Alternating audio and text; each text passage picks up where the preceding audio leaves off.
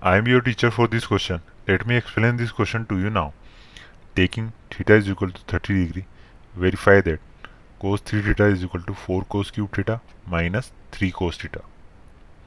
तो सबसे पहले हम लिख लेते हैं हमें गिवन है थीटा की वैल्यू वो क्या है 30 डिग्री तो हम बेसिकली क्या करेंगे लेफ़्ट हैंड साइड की वैल्यू किसके इक्वल प्रूफ करने की जगह राइट हैंड साइड के तो सबसे पहले लेफ़्ट हैंड साइड की वैल्यू निकालते हैं वो है कोस थ्री थीटा तो थीटा की जगह रख दूँगा मैं थर्टी तो ये हो जाएगा cos three multiply by thirty तो ये इक्वल हो जाएगा कोस नाइन्टी के, और कोस नाइन्टी की वैल्यू क्या होती है?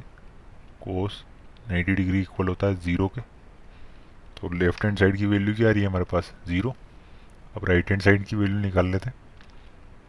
राइट हैंड साइड क्या गिवन है हमें? Four cos cube theta minus three cos theta तो थीटा की जगह क्या रख देता हूँ मैं? थर्टी ये हो जाएगा cos cube thirty minus three cos thirty तो कोस थर्टी की वैल्यू सबको याद होनी चाहिए। कोस थर्टी डिग्री इक्वल होता है रूट थ्री बाई टू के। तो वैल्यू पुट कर देंगे हम। ये हो जाएगा four multiply by root three by two का क्या हो जाएगा ये cube minus three multiply by root three by two. तो रूट थ्री का क्यूब क्यूब क्या होता है? Three root three. तो four multiply by three root three upon two का क्यूब क्या हो जाएगा? एट माइनस का ये। Three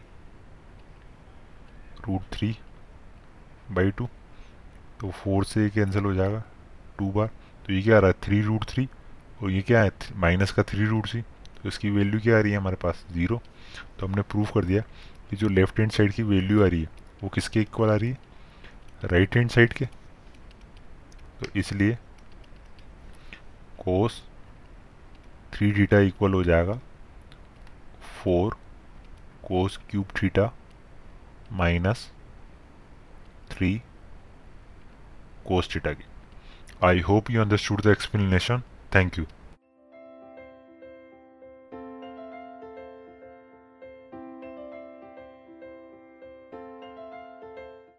This podcast is brought you by Hubhopper Shiksha Abhiyan अगर आपको ये पॉडकास्ट पसंद आया तो प्लीज़ लाइक शेयर और सब्सक्राइब करें। और वीडियो क्लासेस के लिए शिक्षा अभियान के यूट्यूब चैनल पर जाएँ।